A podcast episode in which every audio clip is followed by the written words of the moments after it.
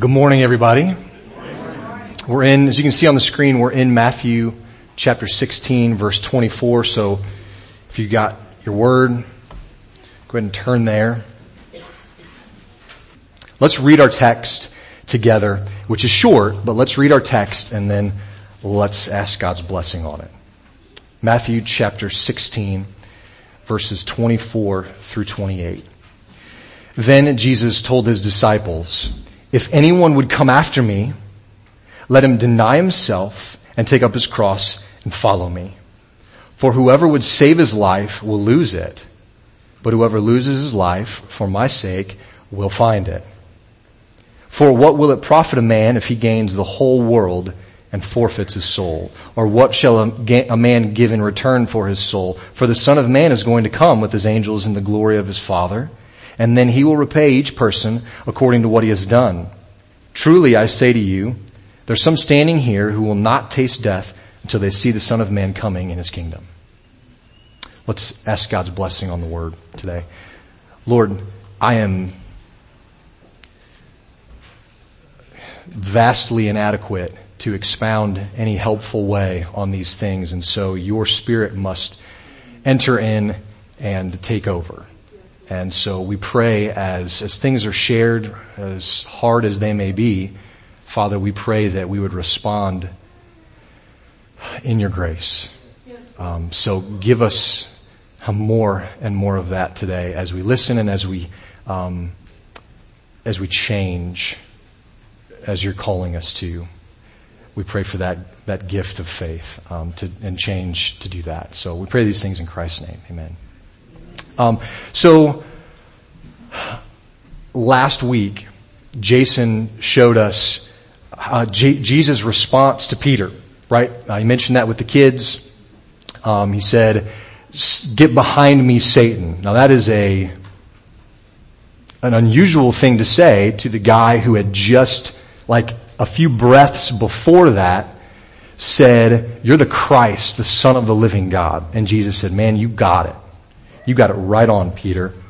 Uh, but Jesus knew his response to Peter came out of his understanding that he had to go to the cross. The fate of mankind depended on that. And he knew that, but Peter didn't. I think it's interesting, and this is one of those little things that you may not notice unless you're looking for, um, but just some of the humor of God. Peter's name means rock, and in the text that Jason preached on, he said, you're a hindrance to me, which means hindrance is translated stumbling block. So Peter goes from a rock to a stumbling block in like one sentence. I just think that's humorous. Maybe it's just me, but um, I just want to remember where we've come from in Matthew. Recently, Jesus is asking the disciples, he said, hey, who are people saying that I am? So they give him the answers that they hear. Then he turned the questions on the disciples. He said, well, who do you say that I am? And a few weeks ago, we, when we went through that text, the question for us as hearers today was, who do you say Jesus is? Or who is Jesus to you? Because how you answer that determines everything about your life. Today, we're expounding and expanding on that question, and the question today would be, now that you know Him, Will you follow him? Will you follow Jesus? Now this was the first thing that Jesus challenged his disciples with in Matthew chapter 4. Two words that turned the world upside down.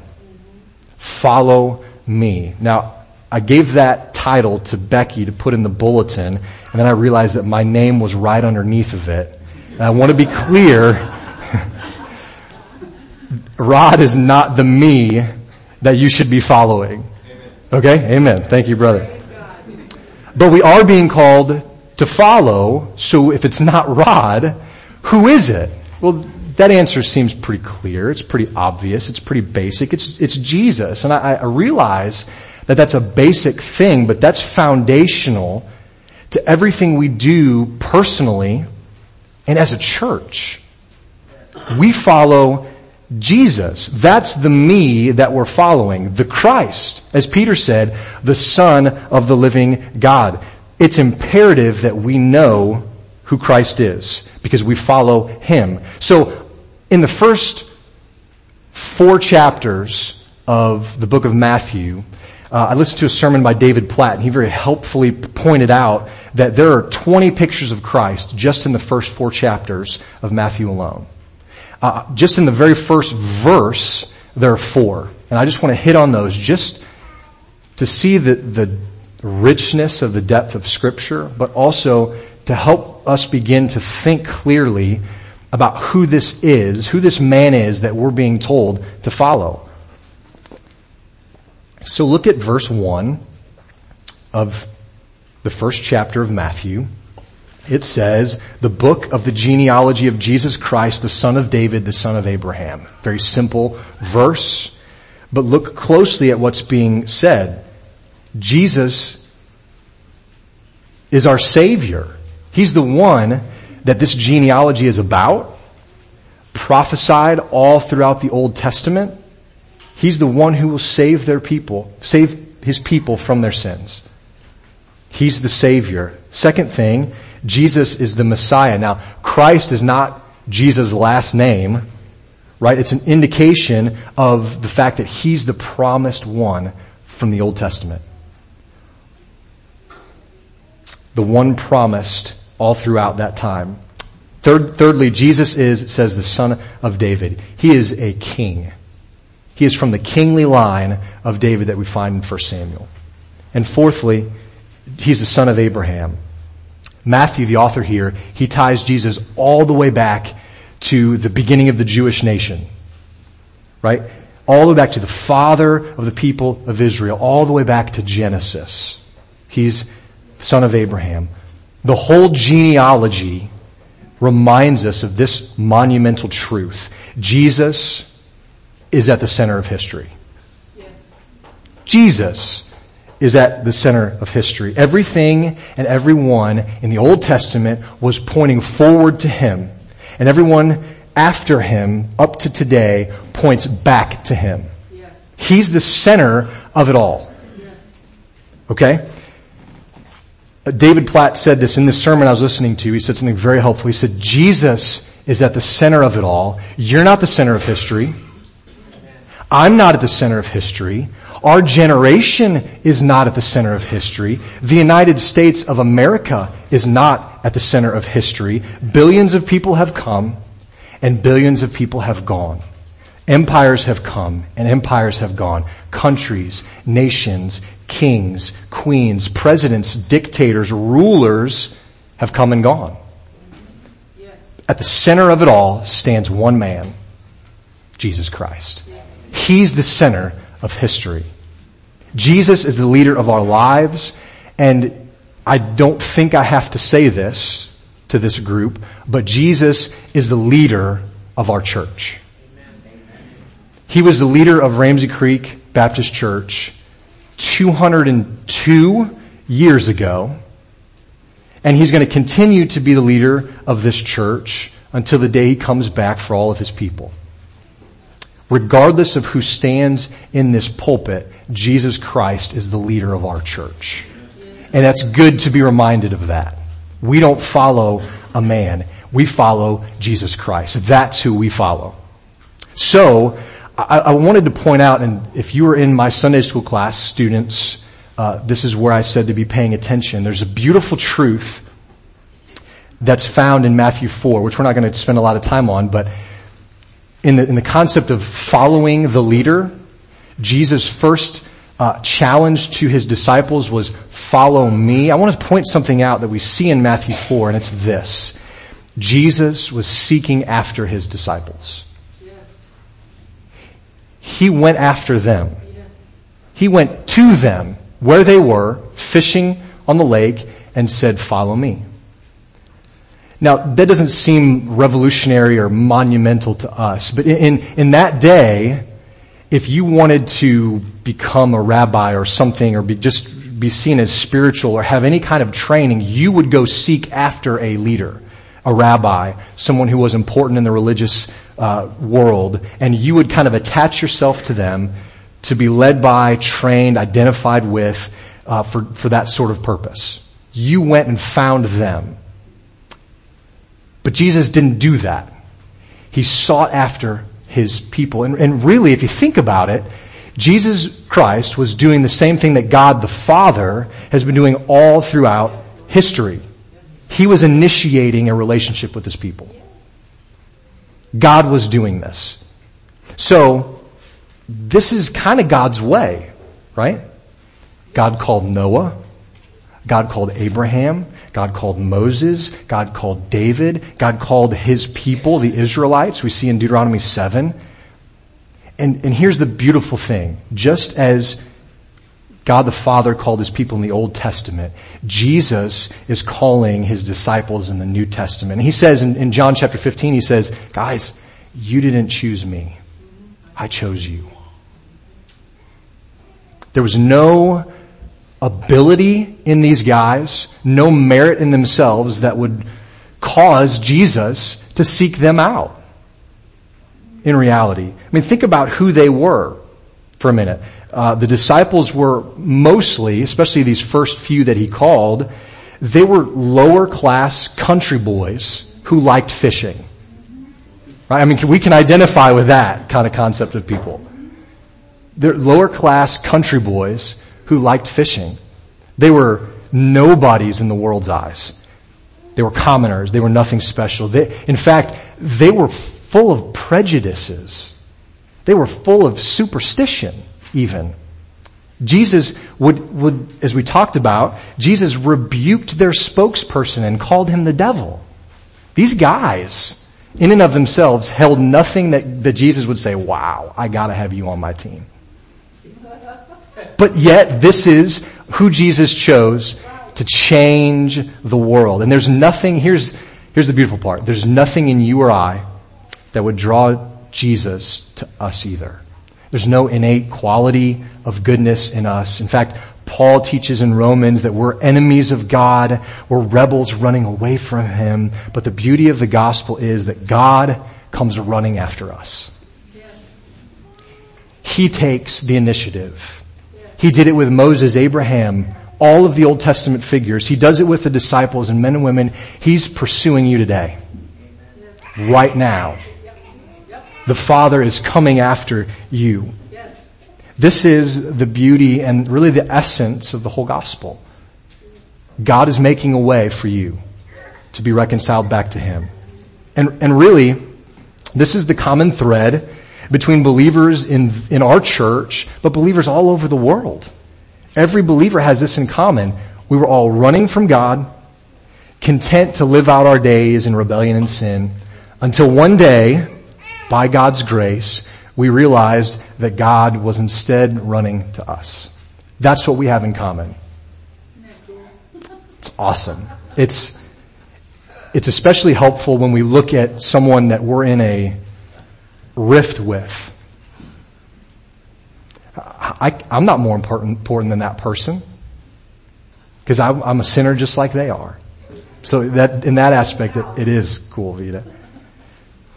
We, in that moment of realizing that God was running to us, we, we realized that hopefully that God sent, the God who's running after us sent his son to die on a cross to pay the debt of sin that we could not pay on our own and that Jesus died that death for us, but then he rose in victory over the grave three days later. And now when we follow him with our whole lives, he promises never to leave us, never to forsake us, never to leave us on our own. And that's the good news of the gospel.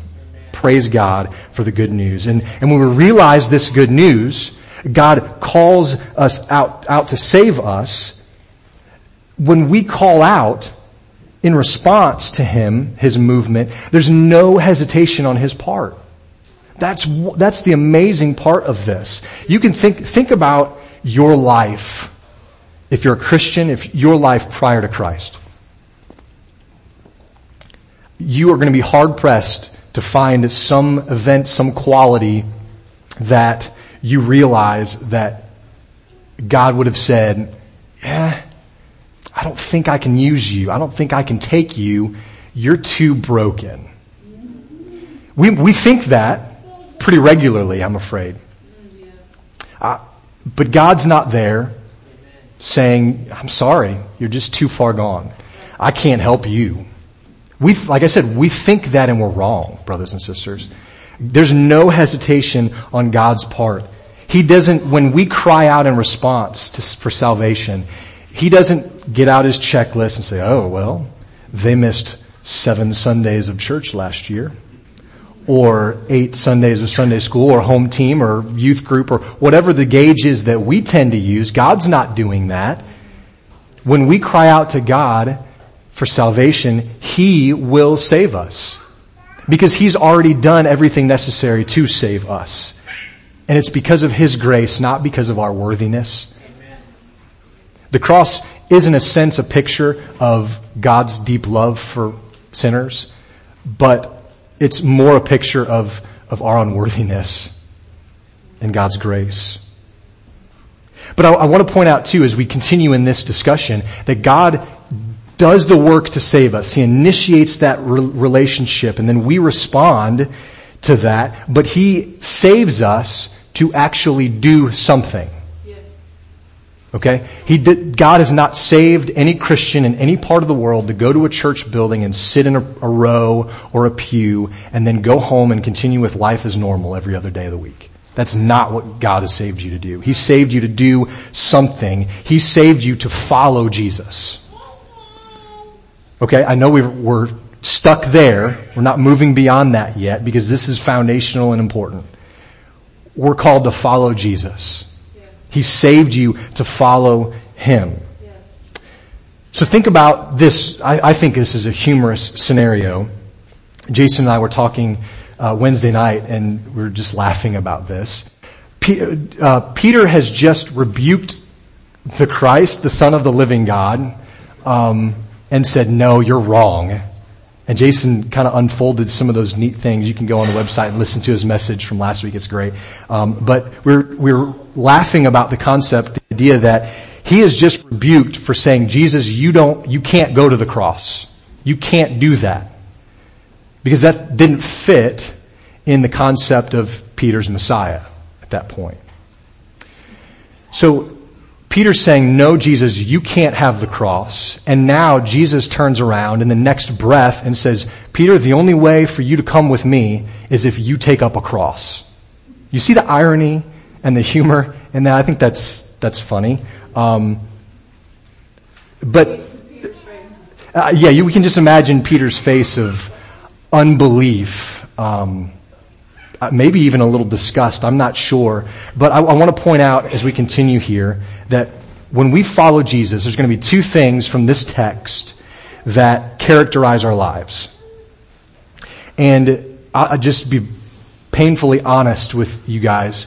This is a hard sermon for me to preach because I feel so inadequate to do this myself. And yet, we need to hear this. You and me both. So we're gonna, we're gonna go through it together. Okay? But there's two things that characterize the life of someone who's really following Jesus, and Jesus says it right here. The first thing is you're gonna deny yourself, and the second thing is you're gonna take up your cross. When following Him, those things are going to characterize our lives. And we're going to start with the, where Jesus does with the deny yourself. What does this mean? As I was reading through this and studying on this this week, something struck me that I had not seen before, and it should it should be obvious to a good student of the Bible. Uh, you should look at the text before the one you're concerned with and the text after. And so right before, I started in verse 23. That was my job this morning. Or 24. Jason finished in 23. And in 23, when Jesus says, get behind me, Satan, you're a hindrance to me, look back at that. What's the last sentence of that verse? He says, for you are not setting your mind on the things of God, but on the things of man. I, I, would not connected that because I think there's a there's a, a, chapter heading, or not a chapter, but a section heading in our Bibles right there, and it breaks it, and that did me a disservice here because that's directly, I think, connected to what Jesus says about taking up your cross and following Him. So think about that for a second with me. Right away, after he rebukes Peter and says, "Hey, you're not thinking right." Right away, he starts explaining how people are supposed to follow in the right way. And it's all connected to the idea, to the concept of where your mind is set. Okay?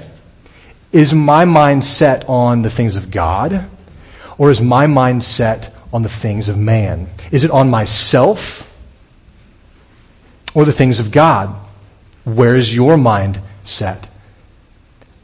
I came to this difficult and convicting realization that you and I will never be able of really denying ourselves if we set our minds on the things of man.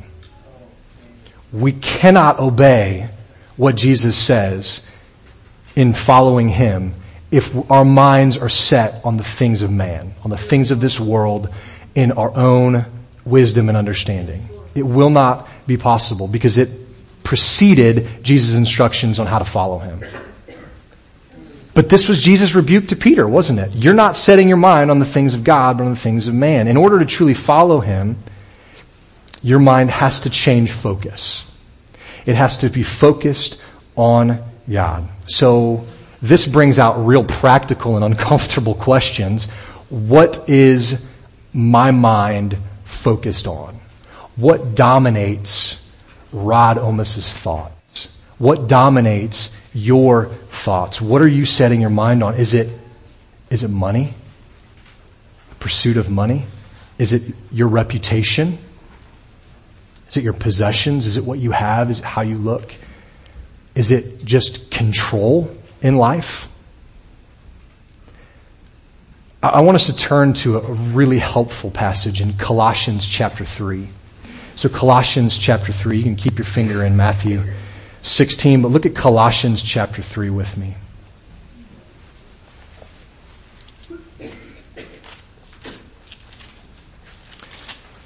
Um, start in the first verse of Colossians chapter 3.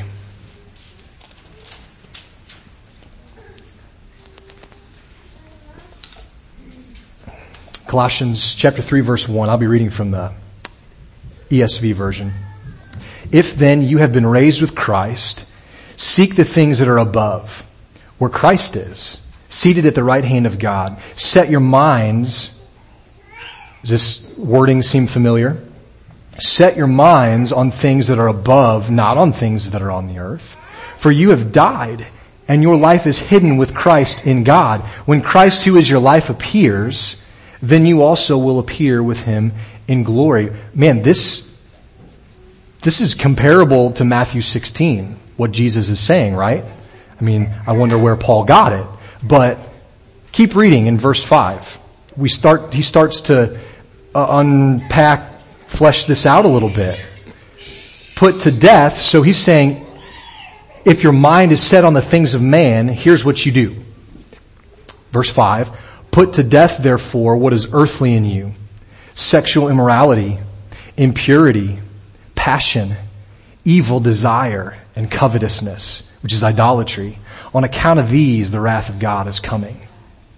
In these, you too once walked when you were living in them.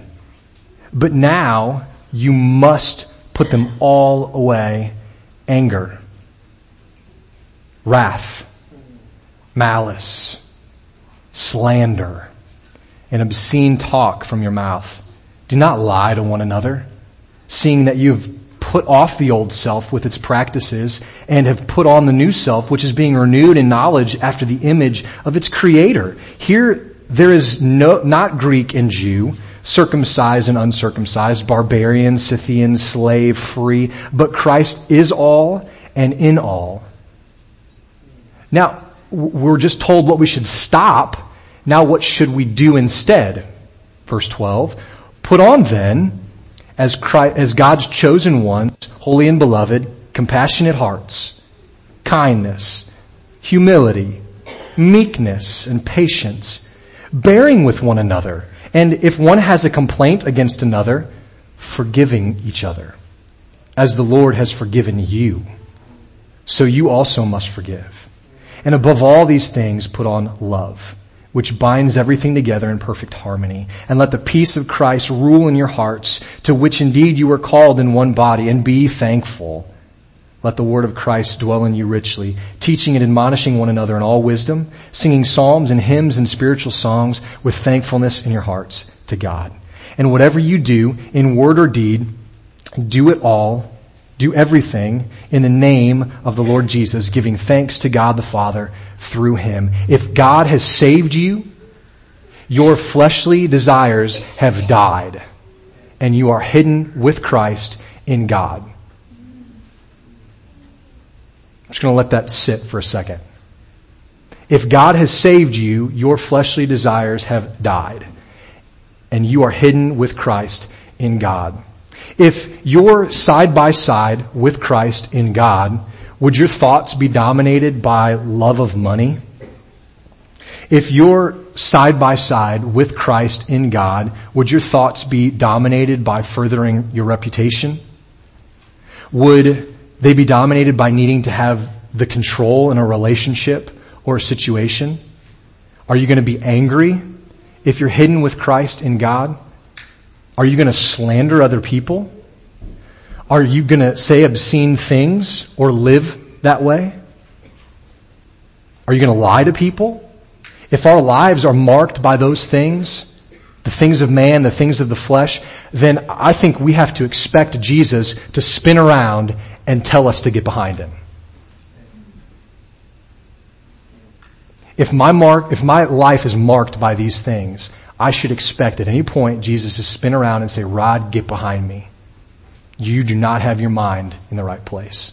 You're not setting it on the things of God. You're setting it on yourself. You're setting it on the things of man. Instead, Paul says to the church, mind you, if their minds are set on God, the Spirit, not the flesh, they're going to be marked by a list of different characteristics and qualities. He says, your life will be marked by patience. Brothers and sisters in the church, are we patient with one another? Our lives are going to be marked if our, if our minds are set on the things of God. They're going to be marked with bearing with one another, he says in this chapter, chapter 3 of Colossians. Bearing with one another. Forgiving one another as God has forgiven us loving one another. Are those the things that characterize you? You'll never be capable of those things if you continue to set your minds on the things of the flesh, things of man. If we follow Jesus, we will have to deny ourselves.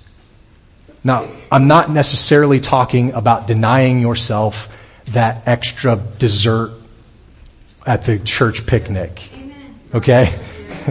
I mean, unless, unless gluttony is a big problem for you, then I am talking about that. Um, cause you said amen really loud. That's why I'm looking at you. when Jesus is saying deny yourself, I think he had a little bit more in mind than, you know, don't get that extra dessert. Uh, I'm talking about giving up your own plans and your own desires and replacing them with God's plans and desires for your life if you're following Jesus, you're going to constantly be putting aside self-righteousness and self-indulgence. And this is why this is hard for me to preach. Because I struggle with this just like you guys do. Are we willing, am I willing to sacrifice the things that I think belong to me?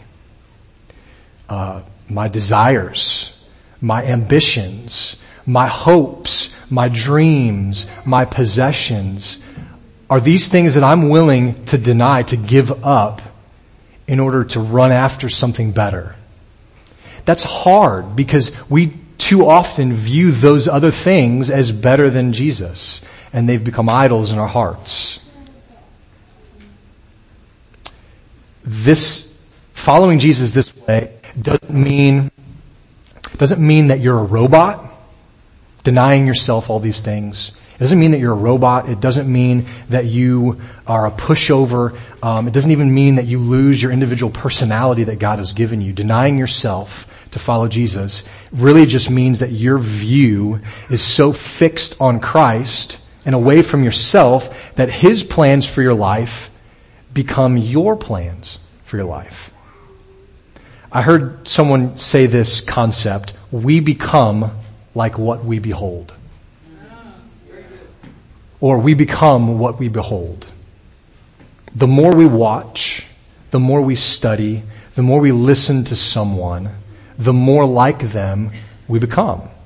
I think that's a concept that's played out in every area of life, not just in the church realm or in spiritual things.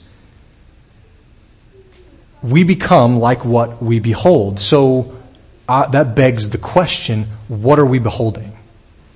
What are we putting in front of us? What are we focusing on day in and day out? Because the truth is, the more that you behold Jesus, set your eyes on Him, set your mind on Him, the more that we're going to become like Him. We are, we become like what we behold. You know, so often we ask God, we say, God, show us your plan for my life. Uh, I'm not going to make you raise your hand, but I would guess that most of us in this room have asked God that question. God, what are your plans for my life? The, the, the problem is when God makes those plans clear and we don't like them. Right? I mean, this is true for all of us. Um, because, yeah, and I, I realize uh, of who, the group that I'm talking to this morning, but this is true, right? This is true because we resist and we struggle against God's plans for our lives when they don't match up with ours. And this is difficult because I think if we're honest with ourselves, we would recognize that this is kind of how God works most of the time. There's not a person in this room, guarantee it, that could raise their hand and say, my life has played out exactly how I thought it would. No one here would, could do that. Guaranteed. And yet, God gives us opportunity to die to ourselves, to die to our own earthly ideas and plans for our lives. He, he gives us opportunity to die to those things every day, but often we're so busy fighting with God about what His plans are for our life that they're not matching our plans that we totally miss those opportunities.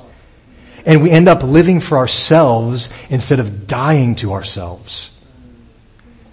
We try desperately to save the lives we think we should have instead of losing our lives for His sake. And that, that hurts, brothers and sisters. That's hard to realize, and yet it's true. It's true of me, and I, I bet it's true of you. And yet this is what we're called as followers of Christ to do, to deny ourselves. Secondly, we're called to take up our cross. Now when Jesus said this to his disciples in this time, at that time, their minds would have jumped immediately to something that ours probably don't. Okay, when we hear this, we think that God is just kind of calling us to deal with whatever problems that we're experiencing in life currently. Right? Well, that's just my cross to bear, we say. But when the disciples heard this, when they heard Jesus say, hey, take up your cross, immediately in their mind, scenes of a crucifixion are starting to play. Because they know a cross always leads to death, to crucifixion, to something being different. The disciples knew that anyone carrying a cross was a dead man walking. There wasn't any coming back from that. You pick one of those things up, first of all, it's usually not by your own choice. And secondly, once you do, you're only leaving one way. They understood what Jesus was really saying, and he was saying this, guys, your life as you once knew it is over. The plans you have are over. Because you shouldn't be setting your minds on your own plans, the things of man. Our minds should be set on the things of God. And truth be told, the crucifixion is a shocking metaphor for discipleship.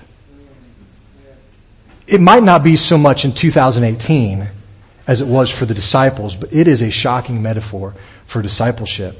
The ESV study Bible notes say this about it. A disciple must deny himself, die to self-will. He must take up his cross, embrace God's will no matter the cost, and follow Christ. That's what a disciple is. That's what a disciple does. And yet many churches call to salvation is so completely void of this kind of language that I, I hesitate to even call that a real call to salvation. Because we hear so many good things, and, and there are good things in the gospel. I hope you understand me saying that today. But there is a call from Jesus Christ that you have to die to yourself and you have to take up a cross take up God's plans for your life, not your own. Can, can someone be saved if they still view themselves as the most important thing in life? Can someone be saved if the most important thing to them is their own wants, desires, and will? Another question is, can someone be saved if they believe their sin really isn't that bad? Think of this, consider this question too. Can someone be saved and not follow Jesus? Because American Christianity contains a lot of people who live that way. I mean, I, I love, I, I, love Jesus. I know God. But then they're called to, to sacrifice something in their life. They're not going to do that. What, is, what does that show us about their relationship with Christ? Shows us something, doesn't it? We cannot, in fact, uh, Dietrich Bonhoeffer has rightly said, Christianity without discipleship is always Christianity without Christ. You guys understand that? You can't have, you can't have Christ if you are not a disciple. You can't be a Christian if you're not following Jesus. When you die to yourself, you're not simply leaving sin and self behind, you're committing to something. You're committing to someone. Jesus. Follow Him. Pursue Him. Walk in His footsteps according to His word, adhering to His ways, trusting in His power, living for His purpose. That's what that means. It sounds foolish to the world, and it, it honestly might even sound foolish to you today. I don't know. But this is the way God says you will find life. You want to find life? Lose it. Lose it. God, give your life to God. Your hopes, your dreams, your plan, and when you're losing your life to God, you're simultaneously finding real, actual life. This is what Jason said with the kids. You'll find real life when you give up your life. And this is such a magnificent reversal of things. Live for yourself, you're gonna die. Die to yourself, and you're gonna live. You can work hard to gain wealth and riches, power and position. And as Jesus says in Matthew 16, you, you can still forfeit your soul. You can still not be really living this tells me that what we do in this life here now matters. And not only that, but it's possible to look great by worldly standards and be eternally removed from God.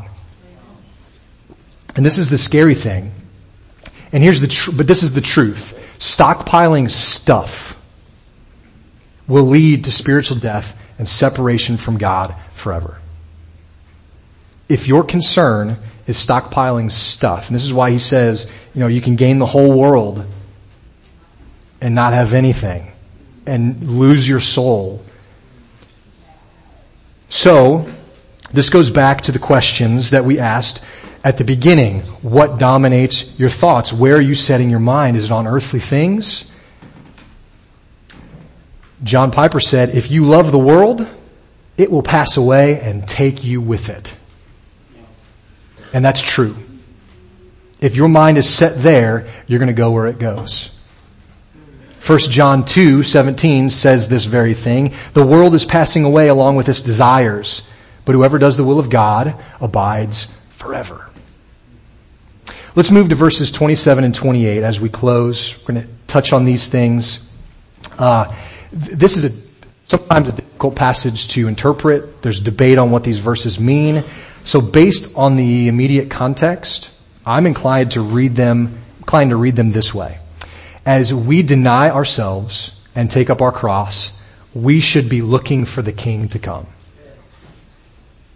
Just simplify it, maybe a little too much this morning, but you know, verse 27 I think is pretty clear. That has to do with Jesus returning again to bring his people home to glory.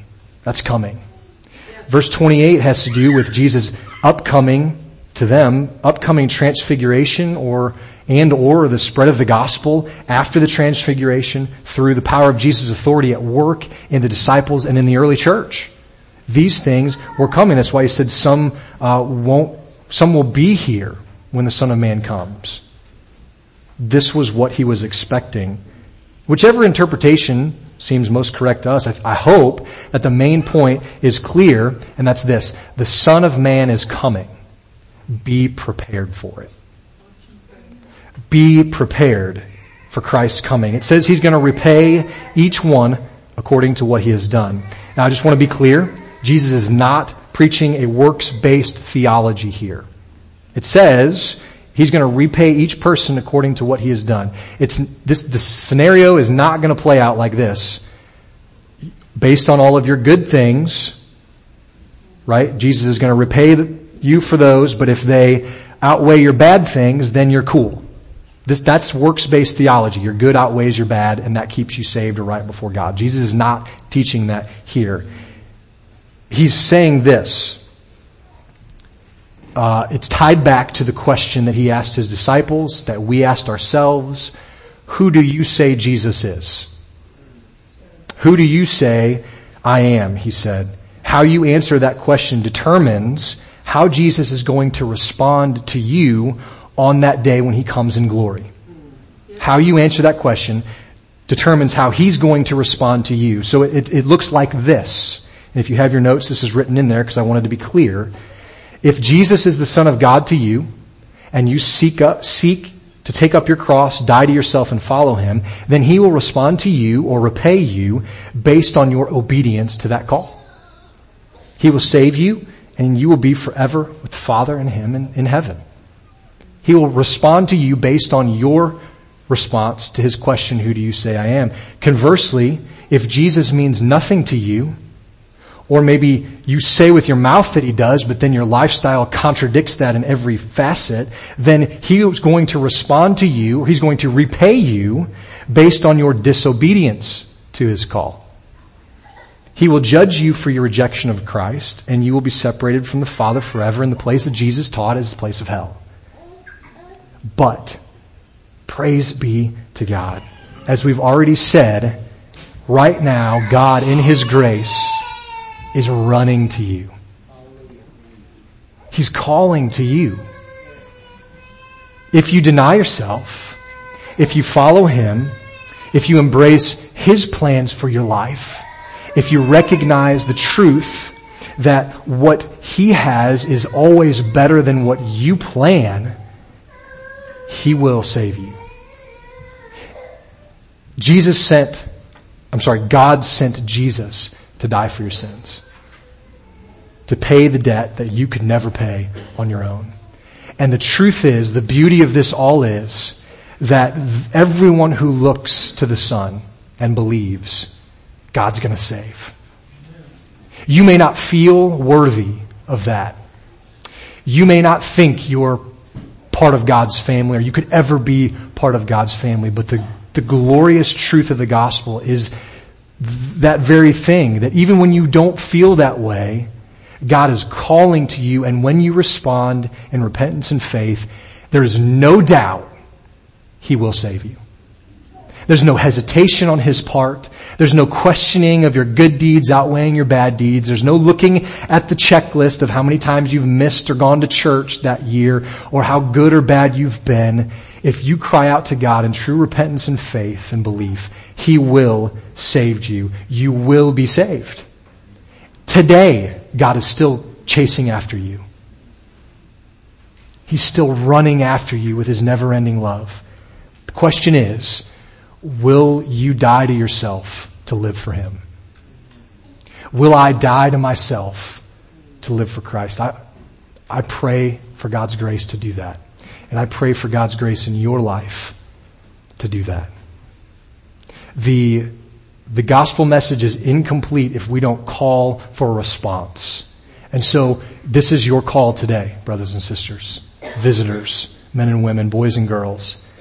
God is chasing after you because he desperately loves you. Respond appropriately to Jesus today and you will be saved. Let's pray. God, this truth, this is our story. This is our song. The truth that everyone who calls on your name will be saved. God, thank you so much. Lord, I know also it's true that we will become like what we behold. And so I pray today, Lord, that as we're thinking on these things, God, that we would sit or literally stand, however you lead us, we would just rest in you and behold the person of Christ. We would behold our God. So as we sing this song that reminds us of that truth, that challenge, God, be merciful to us sinners. Show us grace. Run after us. A few more steps. Lord, and I pray as, as hearers that we would respond in grace in your way today. We know you're coming back, Jesus. Make us ready. In your name we pray. Amen.